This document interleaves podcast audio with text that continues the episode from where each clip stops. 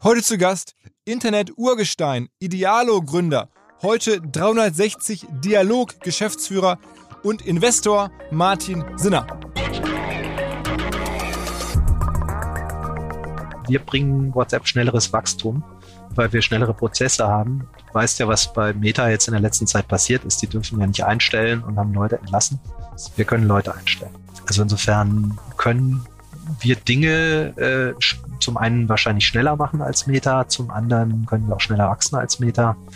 Und ich glaube, Meta schätzt uns als Partner, der äh, sehr starken technischen Fokus hat. Mittlerweile auch als, sagen wir mal, den größten Partner auf äh, einigen KPIs weltweit. Ich würde mal so sagen, äh, zum gewissen Grade sind wir sicherlich systemrelevant. Das wird auch noch eine Zeit lang so, so bleiben.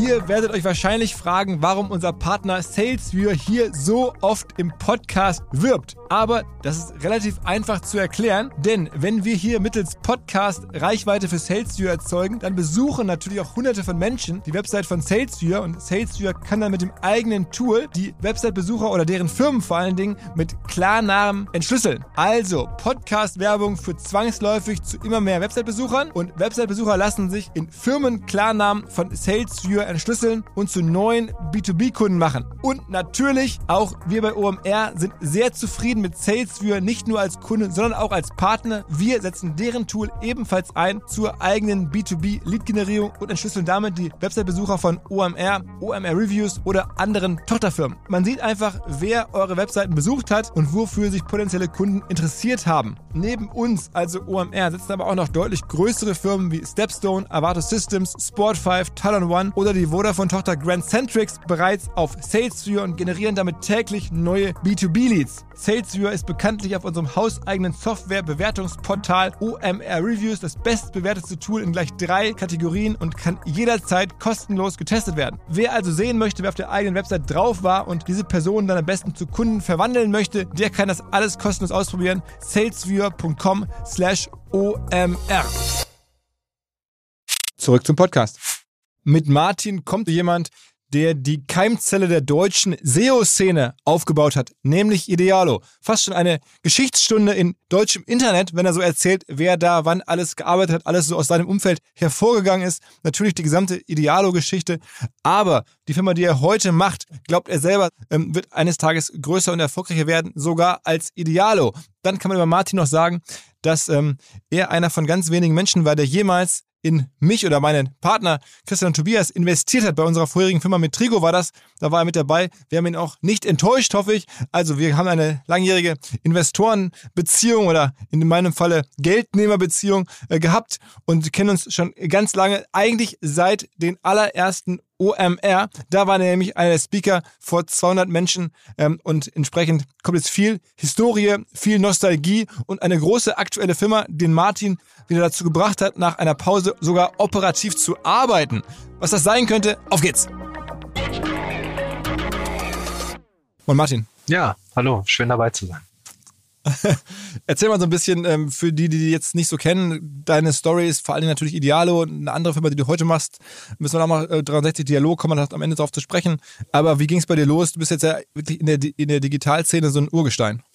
Ja, bei mir ging das ziemlich genau 2000 los, ähm, im Kontext damals neuer Markt. Das war insofern inspirierend, ähm, dass man so das Gefühl hatte, da hebt was ab und sonst würde ja nicht so viel Geld reinströmen. Und ähm, gleichzeitig entstanden in Berlin so die ersten Companies. ImmoScout und Alando war das damals. Also Alando, Zalando ohne Z, das war der Vorgänger von eBay, den dann eBay auch gekauft hat.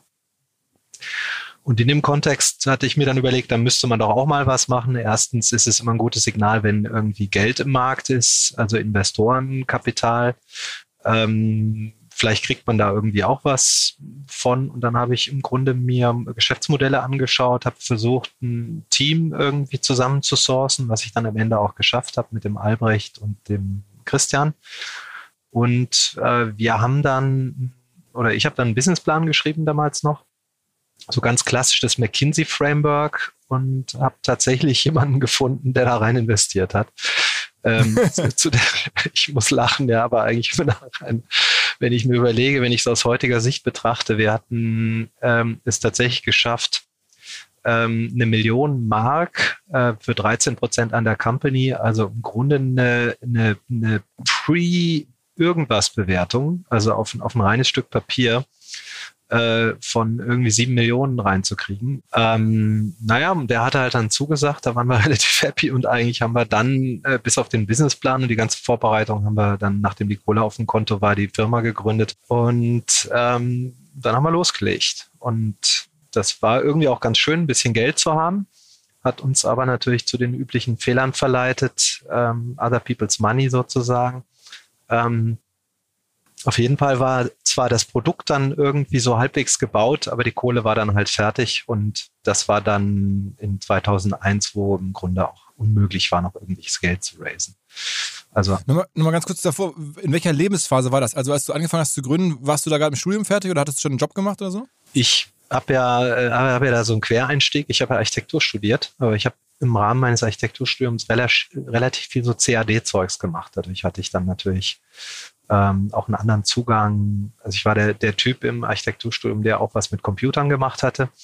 So kam es dann, dass ich ähm, eine Webseite gebaut habe. Das war ziemlich fancy, irgendwie 96 weil ich der Erste eine Webseite gebaut hat und dann fragten mich irgendwelche Leute, ähm, teilweise meine, meine Auftraggeber für Architekturprojekte, ob ich ihnen nicht auch schnell eine Webseite bauen kann. Und so bin ich so ein bisschen in diese Szene reingerutscht. Habe da ein paar Leute kennengelernt und, und wie gesagt, dann 2000 ähm, bin ich, äh, habe ich die Seiten gewechselt, komplett von, von der Architektenwelt weg, wo ich mich immer noch so ein bisschen mit beschäftigt habe und seitdem habe ich nie wieder irgendwas geplant oder, äh, oder irgendwas in dem Bereich gemacht. Das heißt, ihr habt dann irgendwie Idealo gemacht, hast du gerade beschrieben, also wie es da losging. Es war aber immer schon auch die Idee, wir machen einen Preisvergleich. Ja, witzigerweise war oder ist Idealo jetzt immer noch genau das, was ich damals skizziert habe. Ja? Ähm, was ich machen wollte, was ich gesehen habe, es gab so Product Searches, wo du im Grunde eine, eine Search machst und dann bekommst du ganz viele nicht zusammenhängende Resultate. Du suchst halt iPhone und kriegst halt tausende von Angeboten. Kann aber alles Mögliche sein. Kann ein Cover für ein iPhone sein, kann ein iPhone mit 128 Gigabyte sein oder damals war das natürlich äh, kein iPhone, sondern andere Produkte. Ähm, und was mir immer vorschwebte, was ich so noch nicht gesehen hatte, einen Katalog zu bauen, einen Produktkatalog und auf diesen Produktkatalog dann tatsächlich die Angebote zu matchen, weil erst das brachte so Qualität. Und das habe ich im Grunde so aus meiner User-Erfahrung heraus gemacht. Und parallel sind dann in Amerika auch die ersten entstanden, aber die hatte ich in der Anfangsphase noch gar nicht gesehen. Die poppten dann so hoch. Ähm, so nach dem Motto, scheiße, die haben unsere Idee geklaut. aber nein, die waren mhm. natürlich mhm. wahrscheinlich früher als wir, aber wir hatten sie nur nicht gesehen. Aber wie auch immer, ich glaube, da waren wir was, was die Art und Weise, wie man einen Preisvergleich baut, wie sie jetzt heute sozusagen sind, äh, waren wir halt vorne mit dabei.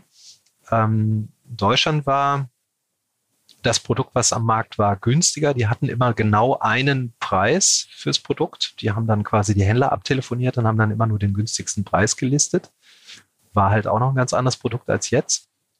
Und ähm, wir wollten halt schon alle Preise zeigen, weil wir uns gesagt haben, naja, wenn ich beim Händler schon mal gekauft habe und der ist jetzt auf Platz drei, dann, dann warum soll ich immer nur den günstigsten sehen? Dann kaufe ich halt nochmal bei diesem Händler und wie habt ihr euch dann aus der, aus der sozusagen Bredouille wieder rausmanövriert, von der du gerade erzählt hast, dass ihr da sozusagen das Other People's Money, also das erste Investment hattet ihr dann relativ schnell verbraucht und das Produkt war dann da, aber es hat noch nicht gereicht, um profitabel zu werden. Dann habt ihr nochmal eine weitere Runde gemacht, oder wie ging es weiter? Nee, Runde war unmöglich. Kohle auftreiben war wirklich 2001 äh, absolut, absolut nicht äh, möglich, weil wir hatten wirklich echt keine Chance mehr Geld zu raisen. Ähm, was haben wir gemacht? Wir haben, ich erinnere mich noch ziemlich gut, der Albrecht, der Christian und ich saßen da zusammen mit dem Jens Uwe, quasi der einzige Mitarbeiter, der noch verblieben war. Saßen wir im Pfefferberg im Biergarten im November, also nicht im Biergarten, sondern dann in den, in den Innenräumen. Neben uns saß äh, Rammstein am Nachbartisch. okay. Und wir saßen da und überlegten, ob wir weitermachen sollten.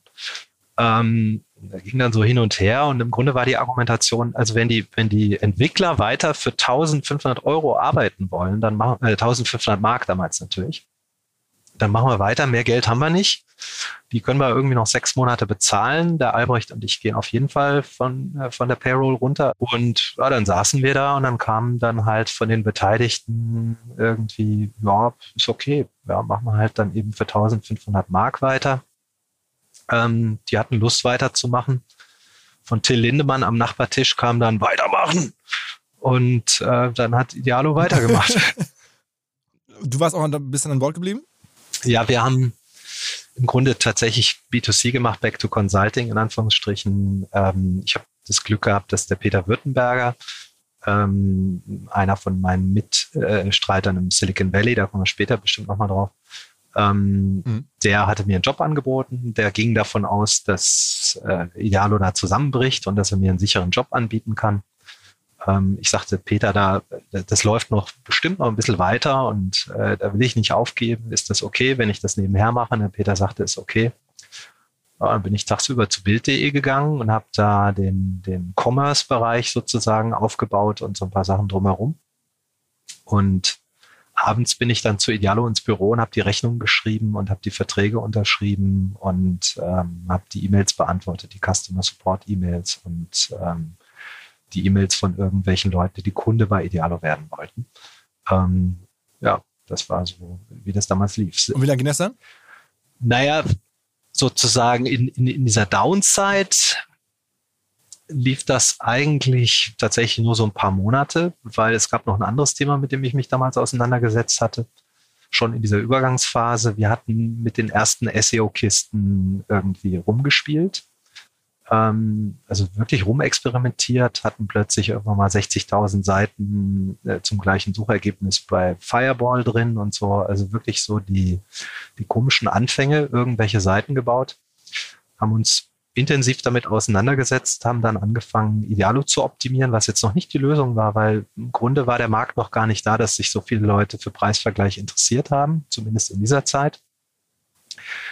Aber wir haben dann einfach mal ganz frech äh, eBay gescraped und irgendwie in den Index rein optimiert. Ähm, und diese Seiten haben dann richtig Traffic gebracht ähm, und haben, haben massenhaft Traffic zu eBay gebracht, der wiederum eigentlich ziemlich gut konvertiert hat. Ähm, mhm. Und plötzlich hat Idealo an eBay eine ziemlich relevante Rechnung gestellt jeden Monat. Es ging über mehrere Monate und, und äh, Idealo war quasi durch ein paar Do äh, Landingpages äh, im, im Index war Idealo äh, quasi zumindest jetzt erstmal finanziert für, für eine Zeit lang. Also das Prinzip war so, ähm, nochmal für alle, die in der ganz frühen SEO-Phase nicht dabei waren, ihr habt einfach Seiten gebaut, die damaligen Suchmaschinen waren leicht sozusagen zu optimieren, man ist dann, hat dann schnell gut gerankt und dann hat eBay euch pro ähm, zugeführtem Klick sozusagen irgendwie einen Clickout äh, oder bezahlt, damals nehme ich an, ähm, als, als Dank quasi, als Belohnung für den Traffic, den ihr dann über die Idealo SEO-Seite an eBay geschickt habt, korrekt? Exakt. Ja, es war nicht auf Idealo. Wir haben tatsächlich irgendwelche komischen Domains registriert ähm, und, und haben auf diesen Domains das gemacht, haben uns irgendwelche Backlinks von anderen komischen Domains besorgt, die guten Backlinks, also die guten, damals PageRank war so eine, so eine Währung, haben wir gute Links bekommen und plötzlich waren diese Seiten im Index und haben richtig Traffic zu eBay gebracht. Was ist also verrückt, ne? PageRank damals nach, nach Larry Page benannt, also dem Google-Gründer, der dann irgendwie, ja. welche Seite hat welche Relevanz. Ähm, und dann, wenn man eine hohe Relevanz hatte, dann wurde ein Backlink gehandelt, ja auch irgendwie später gegen Geld. Also es waren so die, die ähm, Anfänge von, von SEO, da warst du früh dabei. Du hast ja dann auch später bei Idealo ganz viele ähm, heute bekannte Digitalexperten oder SEO-Experten, Unternehmer mit ausgebildet. Also kommen wir auch noch gleich mal zu, ähm, wenn er alles bei Idealo sozusagen seine Karriere begonnen hat. Ähm, aber erzähl mal weiter. Das heißt, ihr habt ein bisschen Geld nebenher verdient über diese die Ebay-Traffic-Generierung. Und wie ging es dann weiter? Ja, das hat tatsächlich Idealo so viel Geld reingespült, dass wir ähm, Idealo erstmal wirklich finanziert hatten, die Miete zahlen konnten und so weiter. Und ähm, theoretisch hätte ich dann auch schon wieder zurückkommen können hat mir bei Bild.de in der Phase sehr viel Spaß gemacht, also habe ich das auch noch ein bisschen weiter nebenher gemacht. Ähm, dann kam irgendwann mal der Rainer Bourgeon und hat gesagt, nee, nee, der Sinner muss raus. Ähm, das geht nicht, dass da einer bei uns sitzt und nebenher noch sein Business macht. Der Bourgeon war Aufsichtsratsvorsitzender mhm. bei, äh, bei Bild T-Online hieß das dann auf einmal. Ja, ja, ja. Übrigens, Rainer Bourgeon, für die Podcast-Freunde hier, war vor einigen Wochen mal im Podcast, damals noch als Chef von ProSieben, also auch eine kleine Welt. Irgendwie. Exakt, ja. Den, den habe ich indirekt das erste Mal kennengelernt, ähm, indem er dafür gesorgt hat, dass ich quasi bei Bild.de gekündigt wurde. okay, sympathisch. Ja, ja genau. So, da haben wir dann aber einen, äh, einen freien Mitarbeitervertrag gemacht. Äh, ich bin dann einfach sozusagen dann tatsächlich bei Idealo auf die Payroll, habe aber noch ein Jahr, glaube ich, oder so bei Bild.de gesessen, bildtüronline.de habe dann diesen Bereich weitergemacht, dann tatsächlich auf der Engine von Idealo, haben wir ein White Label von Idealo gemacht und haben das da bei Bild.de gemacht. Ähm, und dann kam irgendwann der Klaus Teubrich und äh, der hat mich dann sozusagen final rausgeworfen. Ähm, und äh, der wird, wird schmunzeln, wenn er das hört. Ja. Später habe ich dann beim Klaus Teubrich im Büro, Büro gesessen, falls du dich noch erinnerst. Ähm, und ähm, also habe mit dem super Verhältnis auch. Aber ähm, der, der Klaus äh, hatte dann das Gefühl, dass der Idealo-Deal nicht optimal ist und, und, und, wollte das dann optimieren und ist dann, glaube ich, mit dem Wettbewerber von uns irgendwie gegangen. Was aber, glaube ich, am Ende mhm. auch nicht wirklich eine wirtschaftliche Verbesserung war. Aber das ist ein anderes Thema. Genau. Okay, heißt, Idealo ist gewachsen, aber in all der Zeit dann. Genau. Und Idealo ist im Grunde mit diesen, ich sag jetzt mal, mit diesen SEO-Kenntnissen, die wir uns da erworben haben, ähm, die haben wir konsequent auf Idealo angewandt, haben natürlich Link-Buying auf Idealo gemacht und so weiter. Und haben halt konsequent das Produkt SEO-mäßig weiterentwickelt. Da der Katalog dann auch immer größer wurde, wurde der Traffic dann auch immer größer. Ja, am Anfang hatten wir, keine mhm. Ahnung, ein paar tausend Produkte auf der Plattform und, keine Ahnung, zehn Categories. Ähm, und dann wurden es halt immer mehr Kategorien äh, und immer mehr Produkte und entsprechend ist der SEO-Traffic dann gestiegen. Ähm, wir haben dann teilweise auch komplett neue Sortimente etabliert. Es gab sehr wenig Player im Internet überhaupt zu finden, die Autoreifen angeboten haben. Wir haben dann das Thema Autoreifen mit den wenigen Playern, die es gab, äh, gemacht und plötzlich haben wir dann so eine komplette Category aufgemacht, ähm, mhm. was im Grunde tatsächlich in mehreren anderen Kategorien auch passiert äh, ist, wo wir im Grunde quasi eine Plattform waren, auf der Online-Shops ihre ersten Erfahrungen im Internet gemacht haben. Ähm, weil es für die natürlich relativ einfach war. Bei Idealo mussten sie nur ihre Daten listen und dann haben sie schon Traffic bekommen. Das heißt, sie mussten keine Ahnung von SEO oder Marketing haben. Bei Idealo einfach die Daten rein und schon kamen die ersten Transaktionen. Was nicht immer alle verstanden haben, da haben wir lustige Erfahrungen gemacht. Zum Beispiel gab es mal eine Situation, da kam einer, ähm, war nicht in der Lage, seine Logfiles zu lesen und sagte, ja, der Traffic von Idealo bringt mir nichts. Dann hat er, hat er im Grunde den Vertrag gekündigt, Traffic abgeschaltet. Zwei Tage später kam er und sagte, ich habe keine Transaktionen mehr. Ich habe kapiert, dass 100 Prozent des Traffics von euch kam. Ähm, und dann äh, äh dann, dann hat er uns nicht mehr gekündigt. Ja, dann war er wieder drauf. Haben gleich mal nachverhandelt, irgendwie um ein paar Cent.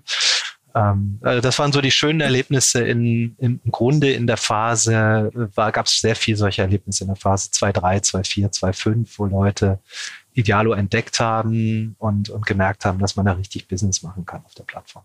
Und dann habt ihr es später an Springer auch verkauft, ne? Damals schon, in der relativ frühen Zeit. Ja, wir hatten halt immer so Angst, ähm, vom SEO, dass wir da mal aus dem Index fliegen. Ähm, mhm. Und damals war, wie gesagt, das Thema PR, also Trust auf der Domain noch wahnsinnig wichtig. Und da haben wir uns sicherlich jetzt ein bisschen unbegründet zu viel Angst gemacht, waren der Meinung, wir müssten jetzt unbedingt mit das Thema hatchen und haben dann äh, knapp 75 Prozent an Springer verkauft. Wir sind ja immer noch Gesellschafter. Ähm, mhm. Und Springer ist dann der Mehrheit Gesellschafter bei Idealo seit Ende 2006 etwa. Und wie groß war die Firma damals, also so vom Umsatz her? Das erste Jahr mit Springer hatten wir 6 Millionen Profit. Im Jahr davor mhm. müssen es vier gewesen sein oder sowas. War nicht üblich. Ja, ich erinnere mich an diese Zahl auch besonders deswegen, weil ich glaube, das war fünfmal weniger als die Computerbild hatte. Und äh, die Computerbild hatte dann eben auch so, was sollen wir mit den kleinen Scheißern reden? Die kennt ja keiner und so weiter. Wir sind die Computerbild. ähm, du kannst dir ja vorstellen, was, wie, wie sich dann entwickelt hat. Idealo wächst, Computerbild nicht. Und äh, nach zwei, drei Jahren wollten sie dann unbedingt mit uns reden irgendwie. und, und unbedingt mit uns mhm. irgendwelche Sachen machen. Aber ich erinnere mich da noch, die waren schon, die Verlagsheinis waren schon auf einem echt verdammt hohen Ross, ähm, mhm. als das, als wir da zusammenkamen. War denn der Verkauf für dich dann so life-changing? Also sagst, okay, ich meine, jetzt hast du eine Firma mit vier Millionen Ergebnissen, das ist ja schon mal life-changing in sich, das dann auch zu verkaufen. Ähm, danach war eigentlich für dich, hätte es schon das gewesen sein können mit Berufsleben? Na, erstens mal waren wir ja noch drin. Zweitens ging es ja dann erst richtig los, ja, muss man sagen. Also ich meine, der Vorteil in, in, der Situation war, wir konnten im Grunde jetzt ohne Handbremse ähm, fahren. Das heißt, wir, wir konnten uns nochmal richtig aufs Produkt fokussieren, ohne immer Angst zu haben, wir würden aus dem Index fliegen. Ja, weil wir jetzt ja im Grunde nicht mehr 100 Prozent des Risikos getragen hatten, sondern 75 Prozent. Also wir, wir Gründer haben im Grunde nur zwei Drittel abgegeben, der Investor ist ausgestiegen. Das heißt, wir haben weniger Risiko gehabt und hatten ein bisschen was auf der Seite. Das ist ja für viele Gründer ähm, dahingehend eine Erleichterung, dass sie, dass sie nicht mehr Angst haben, alles zu verlieren. Habe ich auch in anderen Konstellationen gesehen. So war es auch mit den Jungs von der Ladenzeile. Wir haben ja dann irgendwann die Ladenzeile übernommen. Und da war es auch sehr mhm. ähnlich. Die wollten mal was hinter die ähm, quasi in, ihre persönlichen Verhältnisse ein bisschen ordnen und, und mal ein Familienhaus kaufen können. Das ist ja, was viele Gründer antreibt, ähm, die ja dann auch Familie haben. Und, und äh, das war für uns auch sehr relevant. Hatten wir, hatten wir diese Angst, mhm. dass, dass das irgendwie mit einem Mal weg sein kann. Und äh, das, das war ein wesentlicher Treiber mit dieser Angst mhm. eben vor Google. Und als Im Nachhinein wird man es wahrscheinlich mehr machen, oder? Springer einen guten Deal gemacht, weil wenn du heute drauf zurückguckst, auf den, auf den damals jungen Martin, dann würdest du sagen, um Gottes Willen, das Ding wird ja, wie wir dann erlebt haben, noch so wertvoll, so groß, hätte man wahrscheinlich heute für viel mehr Geld verkaufen können. Ja, weiß ich nicht, ob wir dann äh, tatsächlich die Handbremse so losgelassen hätten. Ja. Mhm. Ähm, möglicherweise wären wir dann eben auch langsamer gewachsen. So waren wir halt ähm, mhm. sportlicher unterwegs, weil wir wussten, ähm, wir haben jetzt nicht mehr alle Eier in einem Korb und konnten uns da so komplett aufs Wachstum finanzieren. Wir haben ja in den sechs Jahren nach Springer, äh, wir, also ich bin 2012 dann raus und bis ich raus bin, hatten wir einen Kager von über 40 Prozent. Also im Grunde über sechs Jahre eine Wachstumsrate von plus 40 Prozent. Ähm, Finde ich jetzt. Man kann nachlesen, also das letzte Jahr, wo Springer noch die Ergebnisse gezeigt hat, mittlerweile nach, der, nach dem Delisting von KKA, ja. ist es nicht mehr so einfach, aber ich habe mal nachgeguckt, also 2020, da hat dann Idealo 200 Millionen Umsatz gemacht und ich glaube 25 Millionen Profit. Also das ist sozusagen, war, war das dann eines der besseren Jahre, das beste Jahr 2020 nee. von Idealo? Nee, das kann ich schon mal sagen. Ähm, ich glaube, das beste Jahr war, waren die zwei Jahre, also das, wo ich ausgestiegen bin und das Jahr danach. Danach ging es relativ okay. flat. Ähm, aber seit 2020 hat sich das auch alles gut entwickelt. Viel mehr darf ich nicht sagen. Ich glaube, ich habe da auch Jahre, irgendwelche, ich darf nicht alles sagen. Ist ja genau, aber wenn man sich das jetzt überlegt, es läuft jetzt seit, seit, seit 15 Jahren und jedes Jahr werden da Millionen an Profit verdient. Also insofern, ähm, und es wird ja immer ausgeschüttet, glaube ich. Also das heißt, das wird, dann war die Zeit wahrscheinlich hinterher genau für dich genauso attraktiv wie der Verkauf generell, weil einfach nur als, als Shareholder mit dabei warst, ähm, über, über jetzt ja echt viele Jahre. Ähm, und entgegen aller Wahrscheinlichkeiten oder, oder Erwartungen ist es ja echt gut gelaufen. Also bis heute. Ich meine, ja. ähm, auch die, die Akquisition von Ladenzeile hat das nochmal weiter gepusht und da hast du dann, glaube ich, die Idee gehabt, auch das Produkt nochmal zu verbreitern, andere Verticals mit dazuzunehmen mit Ladenzeile? Ja, Ladenzeile war mehr Albrechts Idee. Ähm, tatsächlich auch ein bisschen durch Philipp getrieben, Philipp Klöckner, der äh, ja bei euch auch ein bekannter Stammgast ist. Mhm. Ähm, mhm. Der hat damals den Reisebereich mitverantwortet, ähm, aber äh, im Grunde auch so seinen Input auf andere Themen gegeben. Und der Philipp hatte quasi parallel zu Idealo ähm, hatte der ähm, sich ein bisschen mit der Ladenzeile eingelassen ähm, und dann irgendwann, Angel, ich, so, ja. dann irgendwann kam der Philipp halt und sagte, guckt euch das mal an. Das ist jetzt quasi auf dem Markt. Ähm, habt ihr da Lust einzusteigen? Ähm, der Albrecht hat sich dann sehr intensiv angeguckt. Ähm, und am Ende war das Fazit da einzusteigen.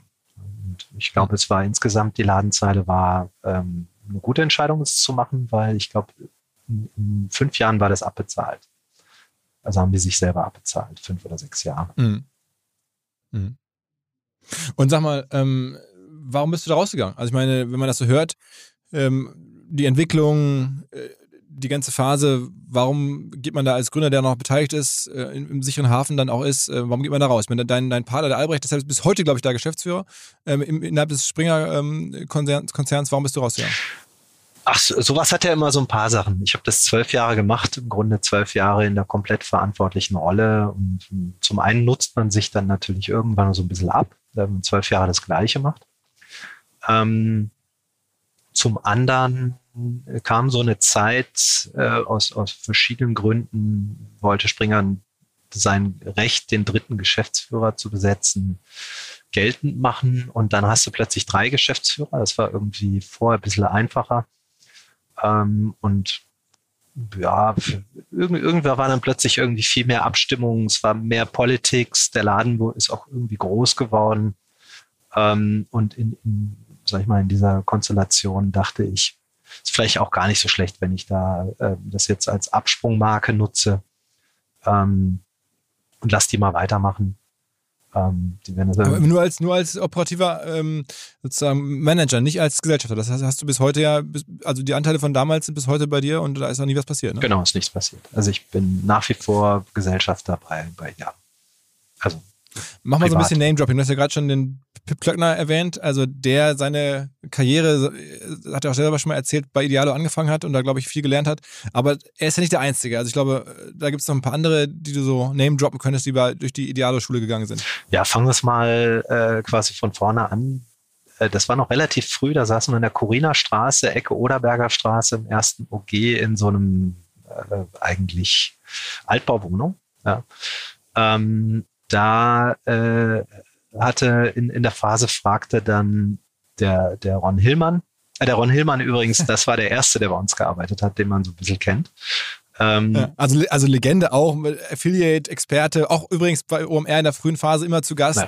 Ähm, danach eine Agentur gebaut, Even und Hillmann verkauft. Also, also auch so ein, ja, muss man sagen, ein Online-Marketing-Urgestein. Genau. Ja.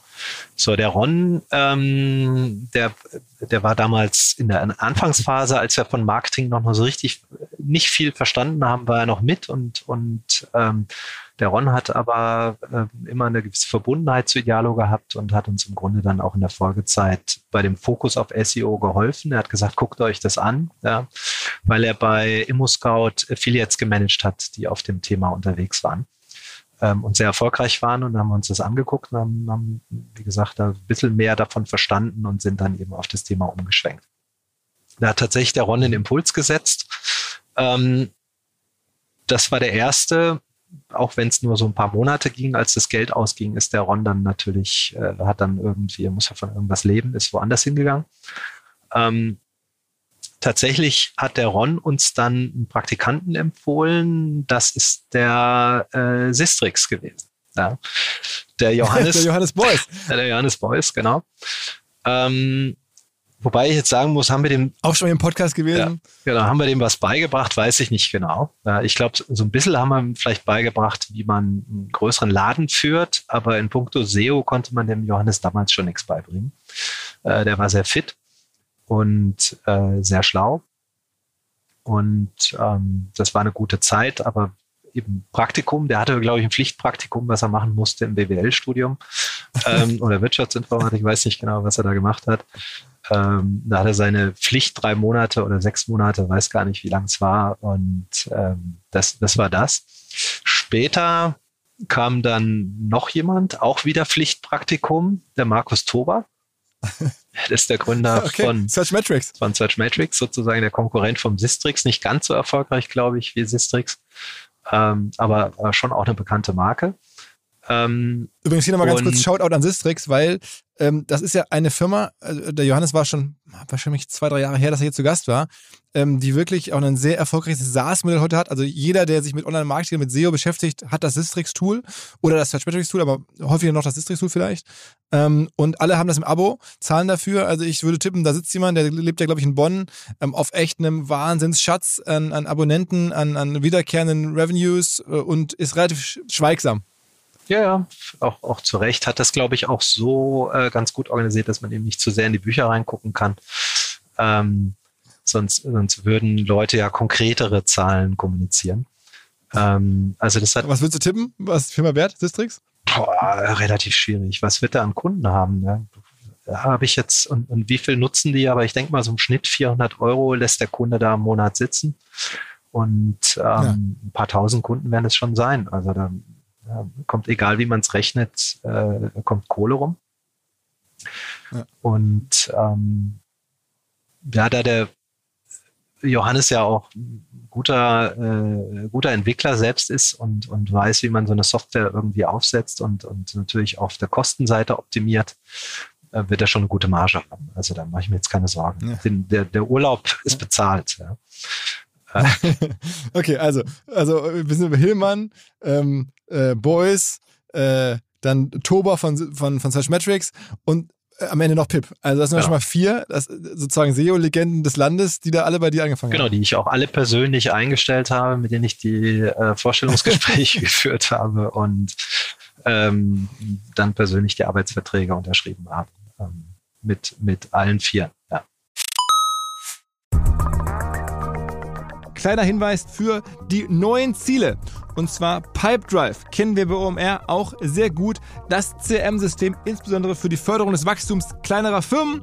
Pipedrive ermöglicht es ganz einfach den Überblick zu behalten über Vertriebsaktivitäten, Gespräche, Abschlüsse. Man verpasst keine Nachfassaktion. Pipedrive ist vor allen Dingen einfach zu bedienen, vollständig anpassbar auf die jeweilige Firma, auf die jeweiligen Teams und erstellt sehr hübsche visuelle Berichte. Darüber hinaus gibt es zahlreiche smarte Automatisierungen.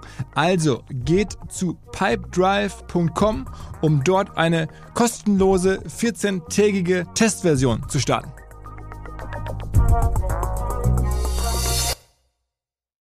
Zurück zum Podcast. Bevor wir jetzt sozusagen nur deine alten äh, Kollegen aufzählen, lass mal ein bisschen ähm, deine Geschichte äh, hat ja noch eine ganz besondere Facette, denn bevor du losgezogen bist oder dann den Absprung gesucht hast bei Springer, warst du ja noch in diesem berühmten ähm, Silicon Valley ja, wo dann damals Springer sich auch schon erkannt hat, zu digitalisieren und, und, und transformieren. Und dann gab es ja diese Geschichte, dass Kai Diekmann und, ähm, und du und der ähm, Peter Württemberger, von dem du gerade schon sprachst, dass ihr dann von der Firma für ein Jahr ins Silicon Valley geschickt, wo du da in der WG gewohnt habt. Gibt es auch irgendwie einen langen Spiegelartikel zu. Ähm, da wirst du, du als derjenige beschrieben, der wenig spricht und vegan ist. Ähm, und, leise, äh, leise spricht, hat er, glaube ich, gesagt. Ja. Genau, ja, genau, ja. Le genau leise spricht und vegan ist.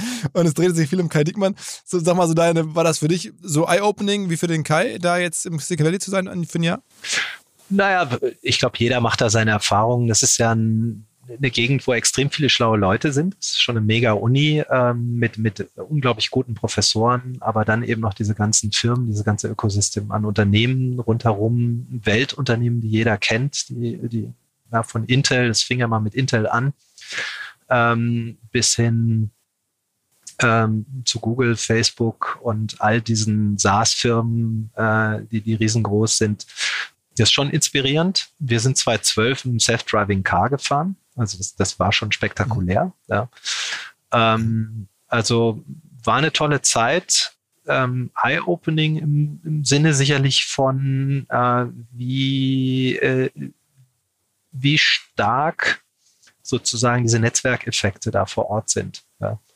Und wie, wie nahbar eigentlich auch diese ganzen Leute von vor Ort sind. Der gibt jeder zumindest mal eine Chance. Eine Chance hast du mit jedem. Ja. Also mhm es kann passieren, dass du bei Orange Hummus äh, äh, Mac Whitman über den Weg läufst. Und wenn du jetzt halt irgendwas hast, dann kannst du es ihr wahrscheinlich gegenüber pitchen. Also was ich da an Leuten, äh, an, an Multimilliardären auf der Straße getroffen habe, das war schon enorm. Also das ist ähm, schon, schon total irre. Ja. Ähm, wenn man, man sich überlegt, welche, welche Schutzmaßnahmen sich ein Multimilliardär in Deutschland um sich sozusagen herum macht und da latschen sie über die Straße. Ähm, das war schon speziell. Ähm, in, insofern, also die Intensität von Sachen. Wir waren bei Peter Thiel im Office und der hat uns im Grunde damals, bevor das Zero to One ähm, veröffentlicht hatte, im Grunde eigentlich Kapitel aus dem Zero to One ähm, präsentiert, erzählt, was da so seine Gedanken sind. Und später hat man es dann in Zero to One nachgelesen. Also das, das waren schon alles sehr spezielle, sehr, sehr schöne Erfahrungen ähm, Eye-Opening nicht in dem Sinne, dass ich jetzt sofort nach Hause gekommen bin und, und ähm, die Welt verändert habe. Ja. Ähm, mhm. Da gab es dann andere Dinge, aber, aber eine unglaublich intensive, tolle, tolle Phase. Du bist ja auch nach deinem Springer-Abschied dann und auch, auch nach der ähm, Silicon Valley-Zeit äh, und als Gesellschafter nach wie vor halt noch von Idealo dann auch wirklich, sagen wir mal ganz konkret, war ich ganz überrascht damals, wieder ähm, sehr ernsthaft arbeiten gegangen, ähm, nämlich äh, im äh, Umfeld von äh, Mediamarkt Saturn damals äh, gab es ein, ein Online- oder die Online-Zweig von Mediamarkt Saturn, äh, das heißt Red oder hieß Red Coon. Ähm, und da bist du dann sagen jetzt nicht auf, auf ähm, Mediamarkt Vorstandsebene oder sowas, sondern bist du da operativ verantwortlich geworden für das Red Coon Business. Und da ja so eingestiegen, wie man das jetzt auch von einer, einer ganz klassischen ähm, äh, Business- oder Manager-Vita erwarten würde. Das hat mich überrascht damals. Ja, so, so überraschend war das gar nicht. Ich hatte ja einen Carry. Die Idee war, dass ich das gesamte digitale Portfolio der Mediasaturn verwalte und, und einen Carry habe. Ja. Ähm, das war. Beschreib mal, was, was, was heißt Carry in dem Zusammenhang? Also eine, eine Beteiligung an der Art und Weise, wie sich das Portfolio entwickelt. Ja. Nicht nach unten, aber wenn sich nach oben entwickelt, hätte ich, hätte ich dort auch eine unternehmerische Incentivierung bekommen. Das war okay. im Grunde die Grundidee. Ähm, kann man sich jetzt natürlich, was passiert, wenn man das Portfolio nimmt und eigentlich alle Firmen platt macht, weil das ist das, was ich dann in der Tat fast äh, komplett gemacht habe. Ähm, es gab bei fast jeder Firma eine sehr, sehr starke Hypothese, warum das gekauft worden ist, aber im Grunde auch sehr, sehr starke Hypothesen, warum man es jetzt so schnell wie möglich platt machen muss. Also insofern bin ich da am Ende durch das Portfolio gegangen und habe für keine dieser Firmen, ähm, die ich im Portfolio hatte, eine Überlebensperspektive gesehen und hatte dann die Aufgabe oder, oder habe hab mir dann die Aufgabe angeeignet, sozusagen diese Firmen ähm, quasi zu beendigen, weil es keinen Sinn machte, die fortzusetzen. Dafür gab es gute Gründe. Es gab einfach die falschen Hypothesen, als man, als man sie gekauft hat.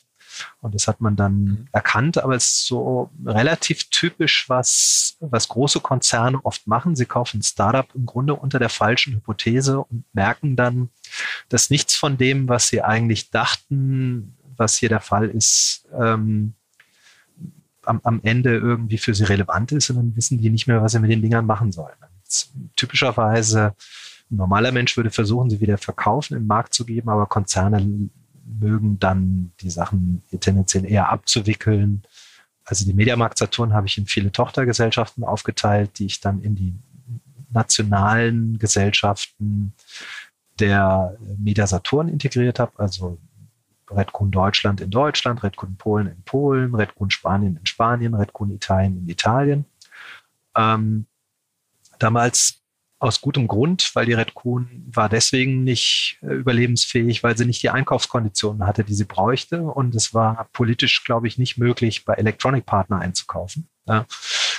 Also insofern musste man eine andere Lösung finden. Das war die Integration in die Landesgesellschaften. Aber ich glaube, am Ende war spätestens beim Zeitpunkt der Integration schon klar, dass die diese Marken nicht pflegen werden. Die tun sich sehr schon schwer mit der zweiten Marke Saturn, die in vielen Ländern ja dann auch schon abgewickelt worden ist. Aber also du äußerst dich jetzt hier sehr moderat, also du beschreibst ja diese Zeit ähm, sehr, sehr gemäßigt. Es, es, gibt von dir ein Zitat in einem anderen Podcast, da hast du gesagt, ähm, also Red Coon, was du da erlebt hast, das sei von oben bis unten ein Haufen Müll gewesen.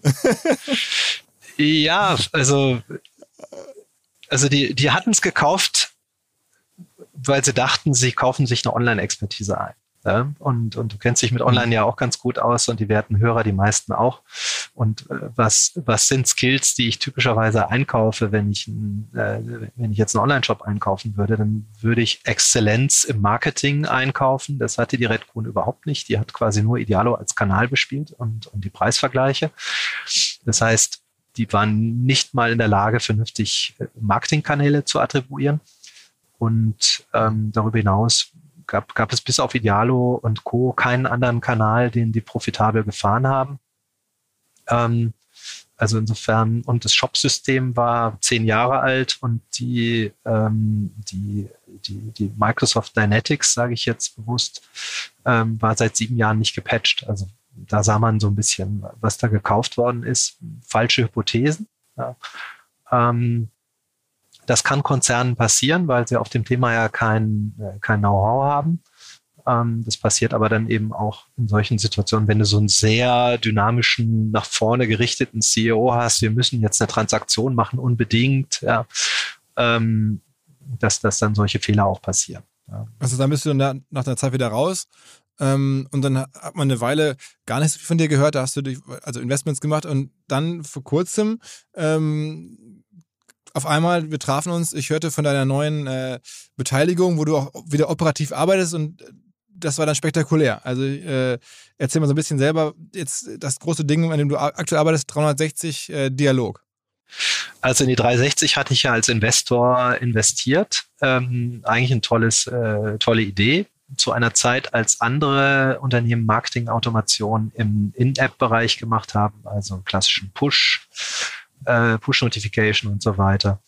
Ähm, und, und die ganze Logik dahinter gibt es ja einige Firmen, Urban Airship und so weiter, die das sehr gut gemacht haben, die auch zu einer relevanten Bewertung gekommen sind. Ich glaube sogar ein Unicorn irgendwie. Also das Timing war mhm. gut, die Company war gut äh, von, von der Konzeption. Ähm, aber das Team hat halt schon ein bisschen was falsch gemacht, einen sehr starken Fokus auf sehr große Enterprise-Kunden. Am Ende waren die, die den Fokus auf kleine äh, ich sag mal, Startups im, im Gaming-Bereich hatten erfolgreicher, weil da sind die Games dann explodiert, wenn die ähm, richtig erfolgreich waren und du hast halt richtig gut verdient mit deinem, mit deinem Produkt. Das ist ein ähnlicher Ansatz, den auch Adjust gemacht hat, ähm, das Zeugs erstmal kostenlos zur Verfügung zu stellen. Dann nehmen die Entwickler, bauen es in, in Apps ein und wenn dann mal eine App richtig skaliert, dann machst du richtig, richtig Kohle. Ähm, mhm.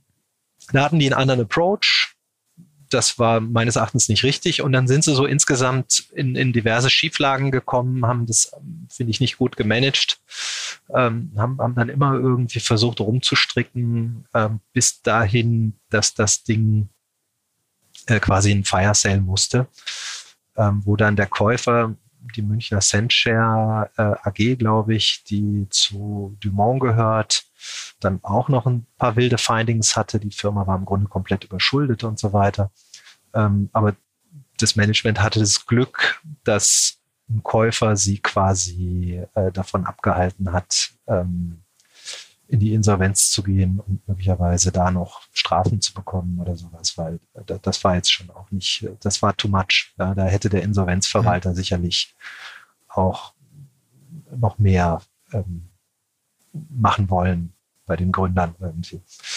Ähm, mhm. Insofern, das, das ist sozusagen die Vorgeschichte und dann kam sozusagen die entscheidende Wende, für mich entscheidende Wende. Ich hatte da zwar rein investiert, hätte wahrscheinlich am Ende auch nichts mehr rausgekriegt oder wenig rausgekriegt.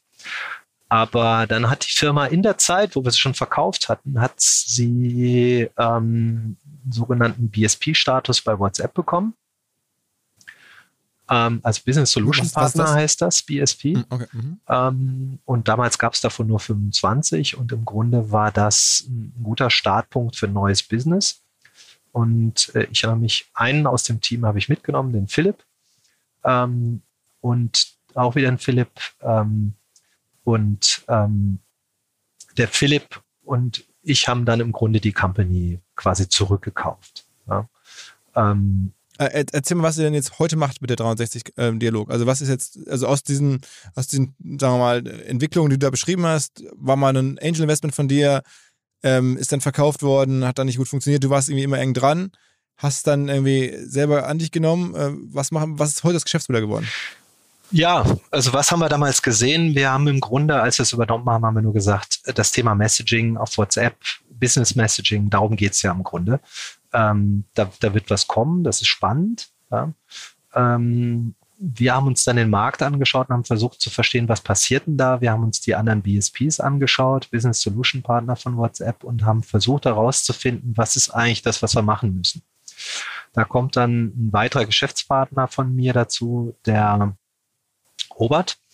Ähm, mit dem haben wir das auch iteriert und dann sind wir im Grunde dahin gekommen, viele dieser WhatsApp-Business-Partner haben eine eigene Lösung, bieten eine irgendwie Inbox-Lösung oder ein WhatsApp-bezogenes CRM oder erstmal nicht ein WhatsApp-bezogenes CRM, also ein ganz normales CRM und wollen dann an ihre Bestandskunden dieses, diese WhatsApp-Schnittstelle verkaufen. Ähm, also es sind Companies wie Zendesk ähm, und, und viele ähnliche Player. Oder sie kommen aus dem SMS-Markt und wollen im Grunde nur den SMS-Markt verlängern. Und wir haben für uns identifiziert, dass in diesem, in diesem Space ein Player dringend benötigt wird, der all diese vielen Unternehmen, die nicht BSP werden durften, quasi enabled. Ja? Ähm, es gibt ja viele CRM-Anbieter, nicht nur Zendesk. Es gibt ja viele SMS-Anbieter, nicht nur Infobip. Ähm, und die wollen ja auch auf die WhatsApp-Schnittstelle. Und Infobip wird denen bestimmt nicht die WhatsApp-Schnittstelle geben und Zendesk auch nicht. Also haben wir gesagt, wir enablen all diese vielen Player da draußen, für die es Sinn macht, WhatsApp zu nutzen. Und wir enablen die und geben denen Zugang auf diese API, ähm, in dem indem wir das alles schon so bauen, dass es GDPR-compliant ist, indem wir dafür sorgen, dass es dieser ganze Setup-Prozess von uns gemanagt wird, indem wir dafür sorgen, du hast relativ viel Customer Support auf dem Thema. Es ist relativ komplex, weil du über einen Facebook Business Manager gehen musst, indem wir halt im Grunde dafür sorgen, dass die Kunden diese Lösungen ähm, so problemlos wie möglich nutzen können. Und dann mhm. haben wir ein Produkt quasi hingestellt, was für solche äh, sogenannten ISVs, Independent Software Vendors, äh, im Grunde eine Lösung ist, wo die idealerweise weniger machen müssen, als sie machen müssten, wenn sie direkt mit WhatsApp zusammenarbeiten würden. Und, Und wie ist das mit Geschäftsmodell? Also wie verdient ihr Geld? War quasi wie ein Reseller. Ja? Ähm, also wir, wir, wir bauen, haben denen quasi die Schnittstelle gebaut und man könnte fast sagen, es ist eine Art, am Anfang war es eine Art Arbitragemodell, was es aber nicht ist, weil wir eine relevante Leistung erbringen, nämlich das Hosting der äh, Verschlüsselungscontainer. Ähm, und darüber hinaus noch eine ganze Reihe andere von Leis äh, Reihe von Leistungen. Also der Setup ist wie gesagt sehr kompliziert. Ähm, du kannst im Grunde als Kunde kein Support-Ticket an WhatsApp schicken. Das machen wir, konsolidierte Support-Tickets und so weiter. Wir regeln diese ganze Beziehung zu WhatsApp. Also wir sind im Grunde so ein mhm. Abstraktionslayer auf der WhatsApp-API, also unser V1. Mhm. Die Kunden hilft, schnell onzuboarden. Also was man im Ergebnis sieht, gibt mehrere Blogbeiträge, die, die im Grunde diese BSPs miteinander vergleichen. Wenn du das über Wettbewerber 1 machst, ähm, dann kann das zwei Wochen dauern. Bei uns dauert es halt ein paar Minuten, bis du deine Nummer hast. Ja, das ist sozusagen ein USP, dass es wahnsinnig schnell geht.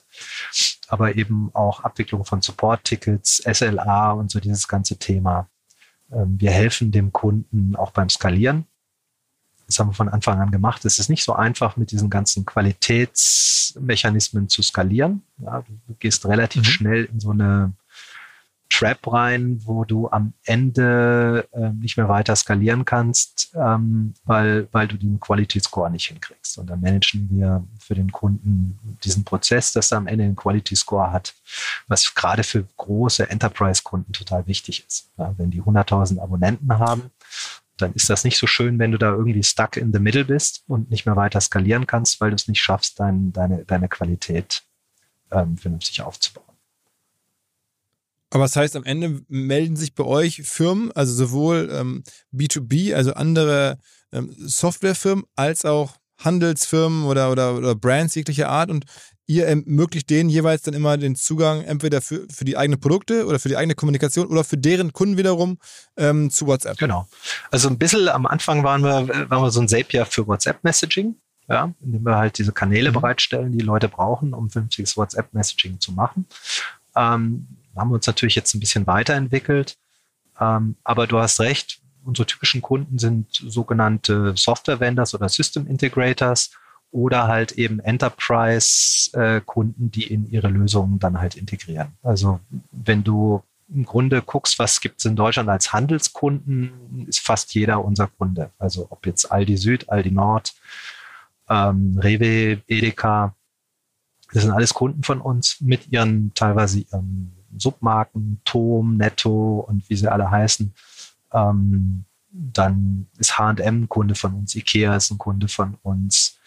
Ähm, Rewe hat doch vor kurzem gesagt, dass sie den, den Katalog abgeschafft haben, also der, der, der, der Rewe ähm, Supermarkt ähm, und dass sie das, das stattdessen jetzt auf WhatsApp gehen. Machen jetzt auch über Ja, genau. Rewe ist quasi ähm, also das komplett auf unsere Lösung. Und muss man dann bezahlen, auch ähnlich wie bei WhatsApp, ein paar, paar, Cent oder ein Bruchteil vom Cent pro, pro Nachricht? Ist das dann so das Abrechnungsmodell? Das Abrechnungsmodell, ähm, das WhatsApp hat, ist ähm, per Nachricht, also per Conversation eigentlich. In Deutschland sind das elf, es ist immer noch abhängig, wer die Konversation initiiert hat, ob der Nutzer oder das Business. In Deutschland sind es 11 mhm. Cent pro Business Initiated Conversation, äh, die Hälfte, wenn der Nutzer sie initiiert. Aktuell sind noch die ersten 1000 Conversations kostenlos. Ähm, das ist das Modell von WhatsApp und unser Modell ist aber ein reines SaaS-Modell. Also die Leute lizenzieren bei uns eine Software und haben zu den WhatsApp-Kosten bei uns keine, keine skalierenden Kosten. Und wie groß ist die Firma mittlerweile? Also Oh, ja, das ist immer eine gute Frage, in welcher Woche du fragst, also ähm, oder in welchem Monat. Aber ich, ich glaube, es sind jetzt so 135 Mitarbeiter. Ähm, mhm. wachsen da kräftig weiter ähm, und, und finden auch gute Leute. Umsatzmäßig ähm, müssten wir so grob bei dreieinhalb, vier Millionen Umsatz pro Monat liegen. Das ist der Messaging-Umsatz wow. mit drin. Also so annualisiert mhm. sind es irgendwie dann knapp 50 Millionen. 50 Millionen, aber da ist dann sozusagen etwas mehr als die Hälfte wahrscheinlich, so dass ihr dann an, an WhatsApp durchreicht an, an Kosten oder, oder ist es dann noch mehr als die Hälfte? Äh, das müsste, ich weiß gar nicht, das sage ich jetzt wahrscheinlich irgendwas, was ich nicht sagen soll. Ähm, deswegen sage ich mal lieber nicht, wie viel das ist. Aber es ist ein relevanter Share, äh, den wir natürlich an WhatsApp zurückreichen müssen. Ähm, also das, das stimmt schon. Aber trotzdem, ich meine, sagen wir mal, es wären jetzt 80 Prozent, die weiter reicht, dann wären es trotzdem noch irgendwie ähm, 10 Millionen Umsatz. In dem Fall sind ja dann auch der berühmte ARA, also ähm, äh, äh, ne, Abo-Umsatz. Die, die, die Firmen sind ja dann langfristig euer Partner. Ähm, und äh, da kann man dann ja leicht rechnen, auch selbst jetzt mit den neuen ARA-Multiples nach, nach Ende des Booms, ist es ein 100 Millionen plus Unternehmen äh, sicherlich vom Wert her. Ne? Ja, es, wir haben ja das Glück, dass wir den Wert noch nicht feststellen mussten, weil die Company ist ja gebootstrapped. also bis auf den Rückkauf ähm, haben wir, also ja, ich habe in der Anfangsphase da noch ein bisschen Geld reingetan. Ähm, aber tatsächlich haben wir sogar schon Gesellschafter rausgekauft. Ähm, mhm. Insofern das Thema Finanzierung wird jetzt natürlich mehr und mehr zum Thema bei uns, aber tendenziell überlegen wir über solche Lösungen nach wie FK oder Factoring und so weiter. Ähm, es muss jetzt nicht unbedingt mhm. EK sein. Ähm, was, was uns sozusagen oft am meisten wehtut, ist halt, ähm, ich sag mal jetzt Telco-Kunden, die wollen dann gerne mal nach 120 Tagen zahlen. Mhm. Das heißt, es, wir müssen Liquidität finanzieren aber nicht unbedingt, ähm, also selbst das Wachstum kriegen wir eigentlich ganz gut aus dem Cashflow ähm, gemanagt. Dieses, dieses sozusagen. aber die gehört jetzt die Company mehrheitlich, ne? Ähm, ich bin ziemlich genau auf der Mitte. Ich habe schon darauf geachtet, mhm. dass ich nicht Mehrheitsaktionär bin, aus einem guten Grund, weil ich äh, möchte, dass die beiden anderen Gesellschafter halt im Grunde so viel Verantwortung haben, dass sie nicht sagen können, ey Martin, du musst das entscheiden, ja, du bist doch der Mehrheitsaktionär. Ähm, mhm. Also insofern, ja, vielleicht ist das meine so gute Erfahrung aus der Gründerzeit, ähm, aber ich, ich hätte Möglichkeiten gehabt, die Mehrheit zu übernehmen, aber am Ende fühle ich mich eigentlich ganz wohl als Minderheitsaktionär. Mhm. Und ist das ähm, aus deiner Sicht jetzt, wenn man die Perspektive anschaut, das größte Ding, an dem du hier dran warst? Ja, ich habe ja mehr Shares als ein Idealo. Ähm, mhm. Also insofern ja, wird man jetzt mal sehen, wenn, wenn sich so entwickelt, wenn ich mir jetzt sozusagen Zeit anschaue, entwickelt sich es eigentlich gar nicht so unähnlich von Idealo, wenn man jetzt irgendwie das mit, mit den gleichen Bewertungsmaßstäben sozusagen betrachten würde, bin ich, bin ich so auf einer ähnlichen Trajektion. Idealo war ja im Grunde auch im Grunde schon im dritten Jahr richtig profitabel. Ähm, mhm. Das ist hier ähnlich. Ja, und dann ist ja immer die Frage, wie viel steckt man im Wachstum, wie aggressiv ist man.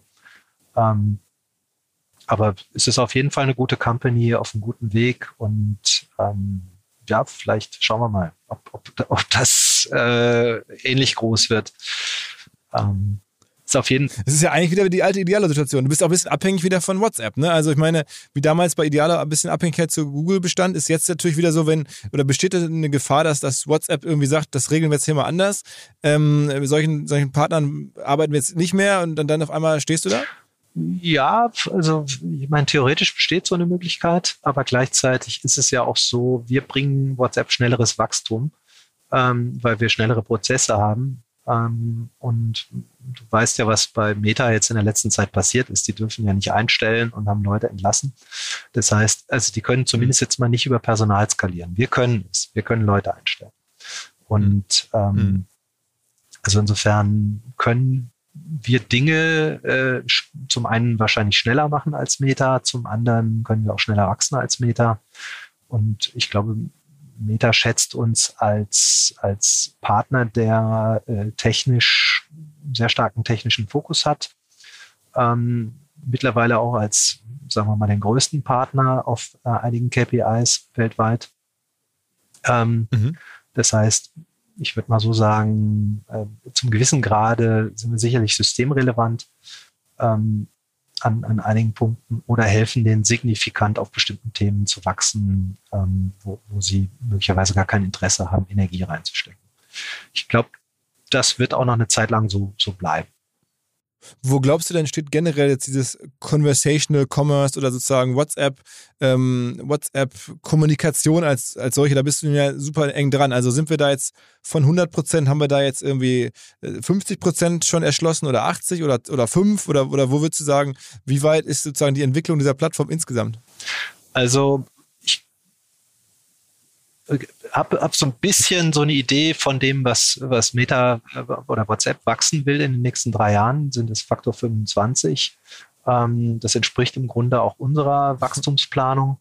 Ähm, das halten wir für realistisch aus guten Gründen. Und ähm, mhm. also ich würde sagen, so in, in vier, fünf Jahren äh, eher Faktor 50 natürlich dann.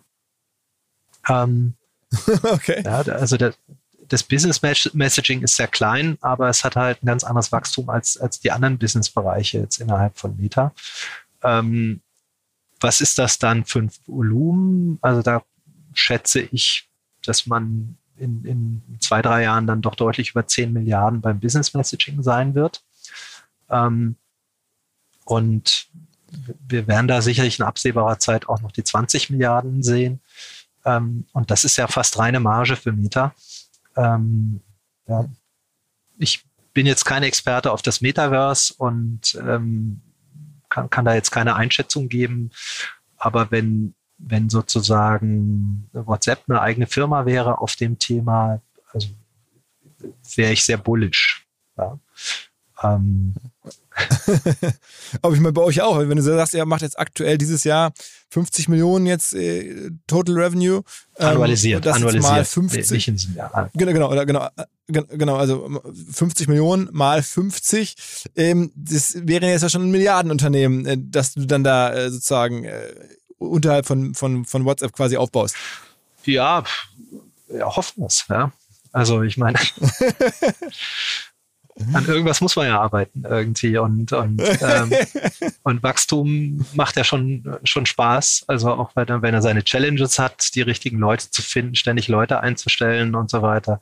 Ähm, es ist auch nicht ganz trivial und und irgendwann merkt man halt, dass gerade auf Führungspositionen die Leute natürlich nicht so schnell mitwachsen können, wie es braucht. Also muss man dann eben auch teure Manager einkaufen, was wir jetzt gerade machen ähm, wo, wo wir eine ganze mhm. Reihe richtig guter Leute ähm, holen aus verschiedenen Richtungen. Ähm, das, das sind dann halt schon alles sehr ernstzunehmende Challenges, die, die, die man hat. Mhm. Und wenn man, wenn man die nicht ernst nimmt und es nicht hinbekommt, dann wächst man halt auch am Ende nicht so.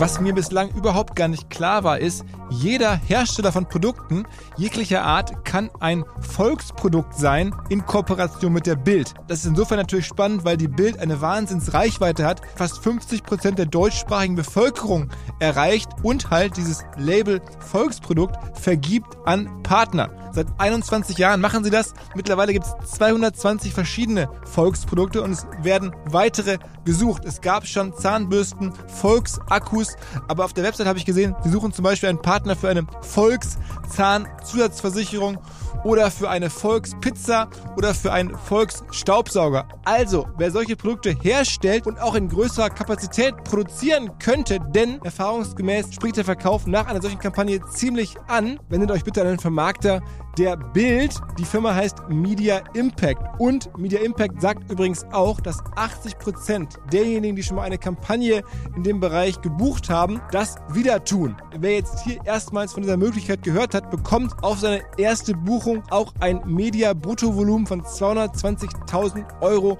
on top. Wendet euch dazu bitte direkt an Media Impact ein Wort www.volks-produkt.de slash Bild slash Volks-Produkt und erwähnt einfach im Gespräch mit den Ansprechpartnern und Ansprechpartnern dort, dass ihr über OMR kommt und dann gibt es diesen Zuschlag. Zurück zum Podcast. Aber du bist jetzt sozusagen daily da operational, also bist da wirklich jeden Tag dran und, und, und, und im Office und, und äh, dein voller Fokus. Ja, Office ist gut. Wir sind ja fully remote. Ja. Wir sind ja in der, in der Corona-Zeit entstanden. Oh, wow, also wirklich eine, also eine Firma mit über 100 Leuten ohne, ohne Office ist ja auch noch nicht jetzt so, äh, also sozusagen all, alltäglich. Wir haben in, in Berlin tatsächlich ein Office, da sitzen, glaube ich, vier Leute. Also die, die Finance, okay. Finance-Bereich. Ähm, wenn, wenn, sich da äh, jemand als Head of Finance bewerben möchte mit einer signifikanten Controlling-Erfahrung, das droppe ich mal gerade, ähm, dann sehr gerne. Ja. Ähm, und ja, ansonsten haben wir opportunistisch Offices sozusagen, wo Leute sich zusammensetzen wollen, äh, haben sie die Möglichkeit, sich in Coworking Space zu setzen und, und machen das auch.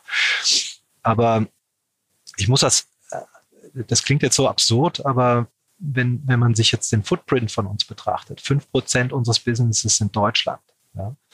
Ähm, okay. Weil wir jetzt sehr viel Retail gemacht haben, wächst es ganz gut in Deutschland. Ähm, aber äh, unser Footprint ist halt sehr, sehr stark in Lateinamerika. Ähm, und so brauchen wir mhm. dann halt natürlich auch Technical Support und, und First Level Support, die Brasilianisch oder Portugiesisch sprechen, die in der Timezone sind. Ich glaube, wir haben 20 Leute in, in der ähm, lateinamerikanischen Zeitzone.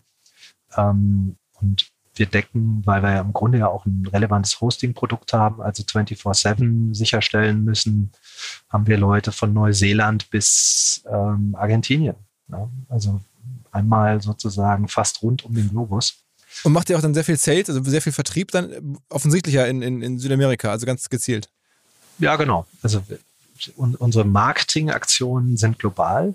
Es gibt kein Land, äh, was wir nicht bewerben, es sei denn, es ist ein Land, in dem WhatsApp nicht relevant ist. Also in China machen wir natürlich wenig bis keine Werbung. Ähm, oder in Japan oder in Korea, weil da andere Messenger relevant sind.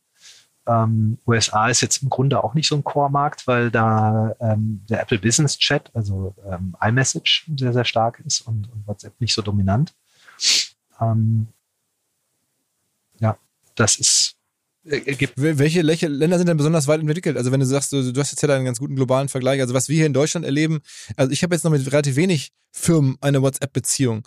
Ähm, ist das jetzt ein bisschen untypisch generell oder sagst du, das ist typisch deutsch und äh, das ist in Argentinien, da hat jeder irgendwie drei WhatsApp-Abos mit irgendwelchen Firmen oder wie muss man sich das vorstellen? Also äh, Brasilien ist schon sehr weit und Brasilien ist im Grunde in, in, in jeder Hinsicht der Treiber auch der WhatsApp-Geschichte. Was in Brasilien nochmal sehr speziell ist, Brasilien ist so weit, dass die Leute Automatisierungen gebaut haben, als es im Grunde noch keine API-Schnittstelle gab.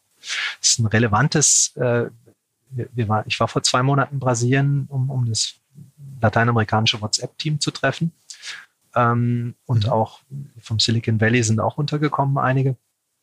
Und was, was da sehr bezeichnend war, egal wo du bist, ob du jetzt mit der Rezeption kommunizieren willst, ähm, ob du irgend, irgendwie einen Friseurtermin ordern willst oder was weiß ich, überall WhatsApp, WhatsApp, WhatsApp. Du kommst in den Laden, ähm, wenn dir zu sind, melden sich über WhatsApp. Ähm, ja, also du hast eigentlich an jeder Ladentür überall hast du halt äh, entweder einen QR-Code oder halt die Nummer. Mhm. Und was das Interessante ist, 80 Prozent der Automatisierung dahinter ist nicht auf der WhatsApp API. Das heißt, die haben sich im Grunde über so ein Web-Frontend quasi eine Automatisierung selber gebastelt oder gibt es Dienstleister, die das tun. Das zeigt eigentlich, ähm, wie, wie spät WhatsApp verstanden hat, dass, dass man dass Businesses unbedingt Schnittstellen brauchen. Ja. Ähm, und WhatsApp ist da in Brasilien auch immer sehr demütig und sagen, ja, von, von Brasilien lernen wir am meisten. Ja, das sind so die Cases, die wir im Grunde mitnehmen aus Brasilien, um sie zu verstehen. Ähm, in, in Brasilien kannst du E-Commerce auf WhatsApp machen. Teilweise nicht mal, wie gesagt, auf der offiziellen Schnittstelle. Es gibt eigentlich nichts, was du in Brasilien nicht auf WhatsApp machst. Also Brasilien am weitesten, Lateinamerika färbt da natürlich ab. Ähm, auch sehr weit. Eigentlich ist selbst Afrika weiter als wir. Du musst dir vorstellen, was haben all diese Länder gemein oder was haben viele dieser Schwellenländer gemein, die in den WhatsApp so unglaublich populär ist? Indonesien, Indien, Lateinamerika, Afrika. Das, was sie gemein haben, ist, dass fast jeder Nutzer, bevor er jemals auch nur über eine E-Mail-Adresse nachgedacht hat, WhatsApp schon genutzt hat.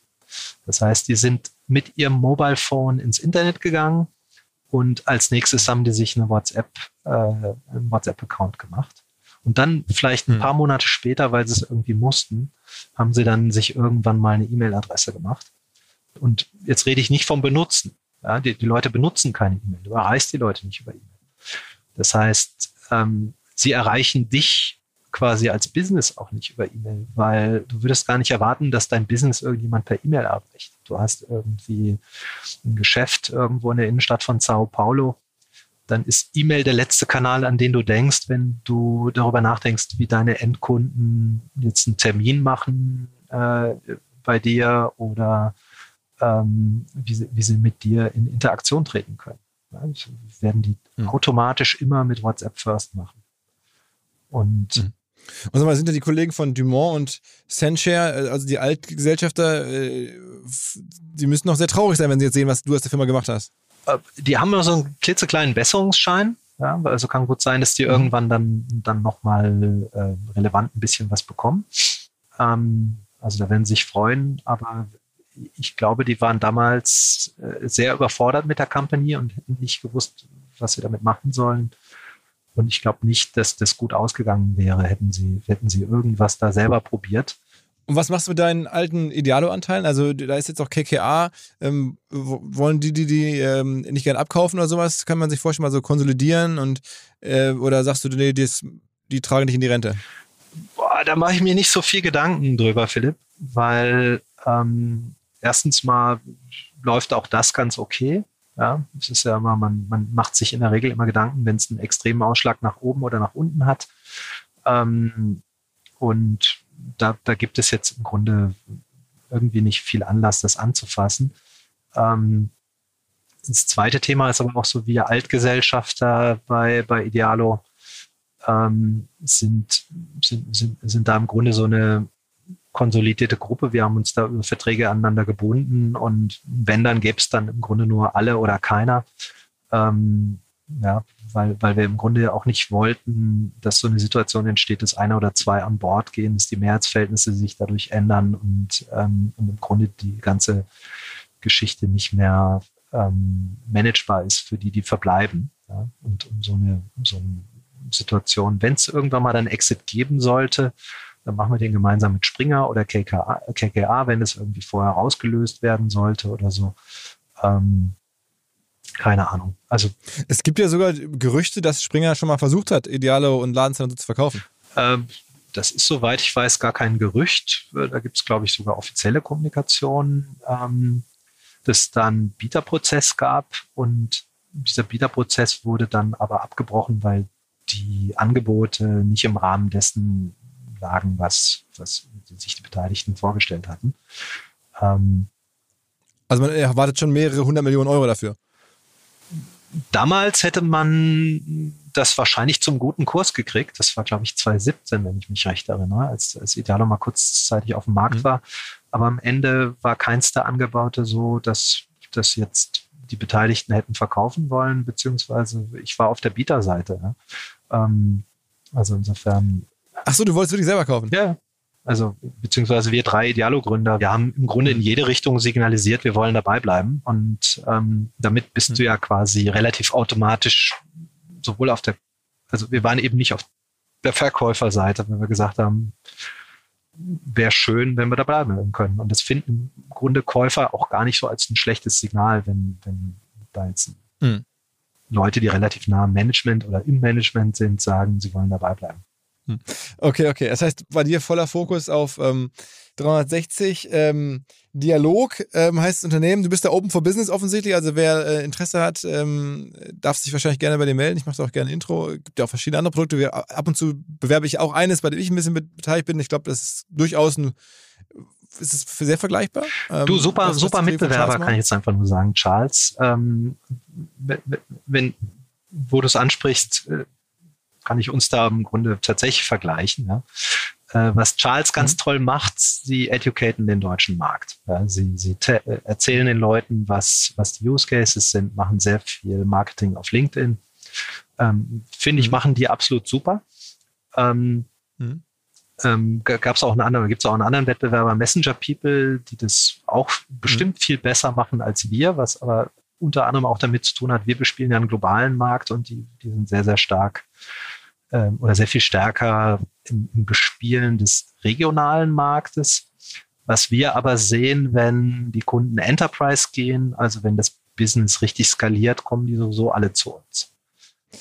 Ähm, also wie gesagt, äh, ich bin da auch total entspannt. Ähm, gönne dir da ja, den äh, erneuten Erfolg immer wieder ähm, äh, und auch jetzt in einer nochmal anderen Dimension vielleicht. Who knows? Wir werden es auf jeden Fall ähm, beobachten.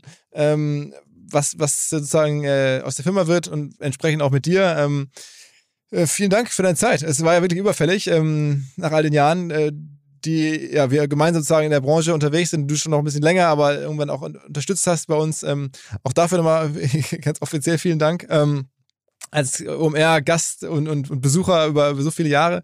Äh, und jetzt, na, ja, nach all den Jahren endlich mein Podcast. Vielen Dank, Martin. Du, dank dir, war schön und ähm, ja, auf, auf irgendwann wieder. Ja, spätestens im, spätestens im Mai, oder? Ich meine, beim Festival bist du schon vor Ort. Genau. traditionell, traditionell. Genau. Okay, okay. Alles klar. Dann ähm, bisschen Kürze. Ciao, ciao. Ciao, danke. Zur Abwechslung jetzt mal vollkommen schamlos und offene Selbstvermarktung und Werbung für unser OMR Festival am 7 und 8. Mai. Dort sind wir gerade in der absoluten Planungshochphase. Das heißt, wir verkaufen jetzt letzte Standflächen, wir planen, wie halt dort alles laufen wird Anfang Mai. Und weil das so ist und weil wir noch einige Flächen und Möglichkeiten, Masterclasses, Präsenzen frei haben, wollte ich nochmal dazu aufrufen, sich da bitte zu melden, wer noch nach neuen Kunden, nach neuen Leads sucht, wer eine Plattform sucht, um seine Brand transparenter und sichtbarer zu machen, wer in irgendeiner Form nach Nachwuchs, nach Talenten sucht.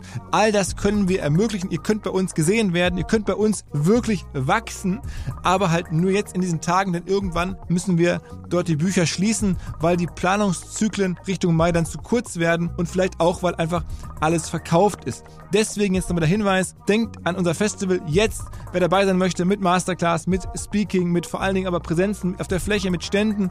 Einfach ganz kurze Mail an inbound.omr.com. Innerhalb eines Tages melden sich da eine Kollegin, ein Kollege und dann startet die Zusammenarbeit.